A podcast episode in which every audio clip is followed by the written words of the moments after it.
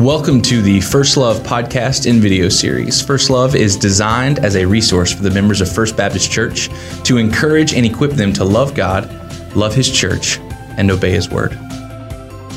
All right. Well, uh, time for another First Love session. Uh, we have Pastor Luke with us again. We're going to walk through. I just got a couple of questions for you regarding yesterday's sermon. So, yesterday's sermon was uh, in Genesis. We're moving right along in our created series, and we were in Genesis 12, looking at God's call on Abram. He's not Abraham yet, that's so difficult for us to, to deal with. a lot of times. Um, no, I, we, we all do when we read that. So uh, one of the things that um, so this is this is God's call to Abraham, and, and we are called to walk with God in faith. Yep. That is what we are called to. And so you kind of dealt with some of that. So I've just got a couple of questions regarding your sermon yesterday from Genesis 12. And the first is this In your intro, you alluded to the fact that we often like to define faithfulness ourselves and decide just how much we're willing to give when it comes to, and, and to live on our own terms. Yeah. And so, what are some specific situations where we do struggle with this? And where do you see, and, and then how can we fight against that?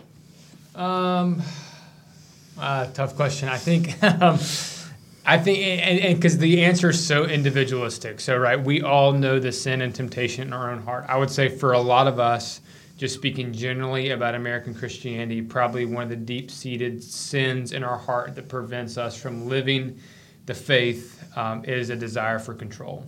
Um, and so, whether that's to control your finances, to control your investments, to control your, your, your house, your neighborhood, your church, um, the way that you read the Bible, that, we take um, take the faith that we possess, and then we try to micromanage every single detail of our lives. So our kids' schooling, where they go to college, the, how do we set them up for success financially, all mm. those things. And don't hear me say they're not important.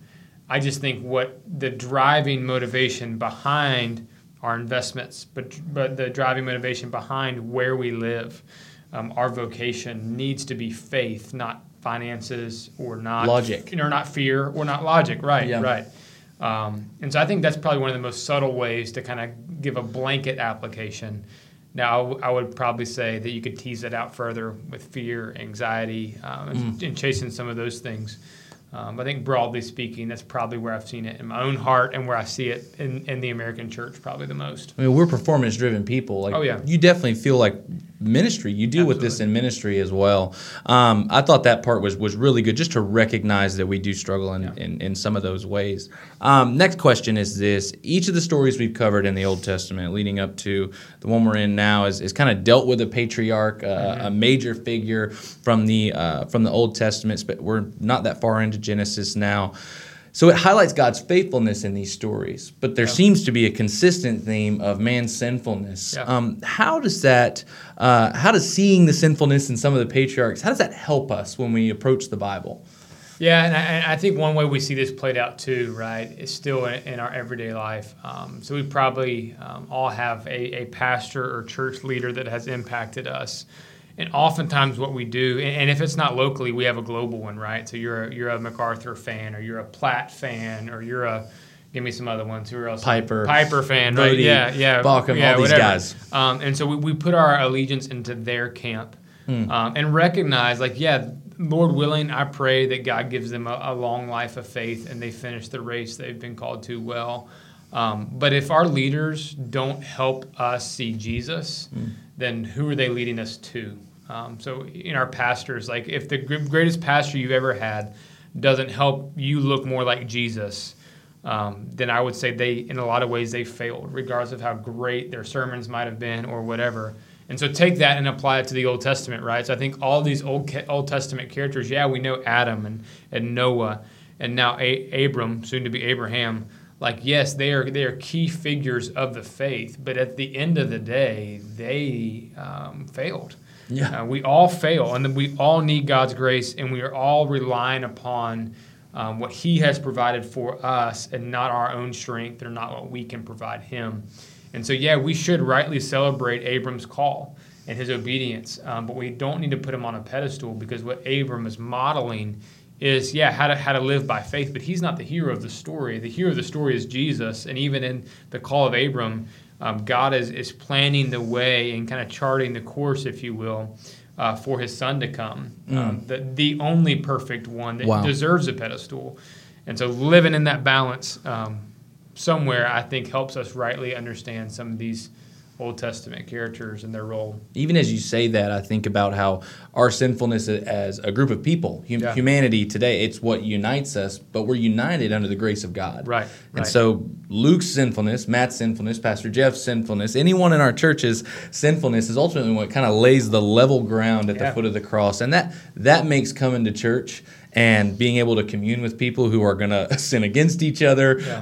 um, sin with each other, all of that. It's just gonna it's gonna make it make the gospel that much more beautiful to a people like that. And I think to jump in just a little bit, I think that's the God's design for the church, right? Not that we come in and we are mystified by perfection, but we walk in and we see people that we've given grace to and extended grace and needed grace from mm. um, over the course of the week or the years or however many years you've been a member at First Baptist. That we are a people that um, offer forgiveness and grace to each other as we live out this thing. So the community of faith is not hierarchical. It's not um, mystic. It, it's just know like we are real people with real problems who extend real grace to each other. I mm. think even in Abram, you see a little bit of that picture. And looking at the Bible, it draws that reality out. Oh, Every day you're you're in it. Yeah. Uh, final question um, before we close: What would you like to add or clarify from yesterday? Uh, kind of was a whirlwind day. So yeah, what, what what would you like day. to add or clarify? Um, it was a great day yesterday. I, I, think just in light of the sermon, um, yeah, I think I, I don't want to end on uh, Abram's faithlessness. And so maybe uh, if I could have spent a little more time weaving that narrative and to show that to make the connection from Abram's life and how God used him to do great and mighty things. Um, but ultimately, in Abram, we see a picture of Jesus. Uh, we see a picture of the relationship that we should have with Him. Um, and so I, I wish I'd, I'd weave that narrative a little bit better. But again, Genesis 12 is action packed, and mm-hmm. I think in the overview kind of of it served us well um, because the burden that we have to yeah rightly live out our faith, but to do it in a way out of humble obedience. Um, I think I, I, used the word confident obedience. Just mm-hmm. Abram just just faithfully living uh, what God's called him to to do that and not place undue burden on our shoulders mm. or, or, making idols of ourselves or, or, things like that. Just keeping the humility uh, theme. I wish I maybe would have weaved that a little bit better, but awesome. Awesome. Yeah. Well, no, that's great. I enjoyed this conversation. I'm going to pray yeah. and close this out. Let's bow our heads. Father God, uh, we praise you for just another chance to talk about your word. Mm-hmm. Uh, Lord, we thank you for yesterday, for a chance to commune with the body, to open uh, the Bible and, and look at the call of Abram.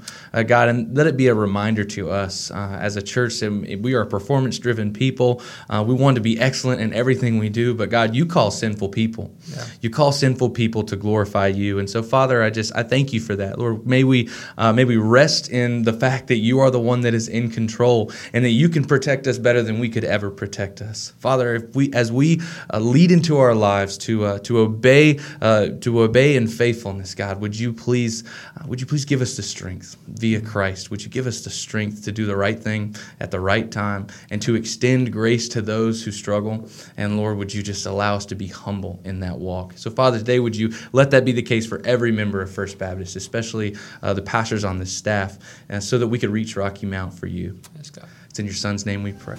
Amen. Amen.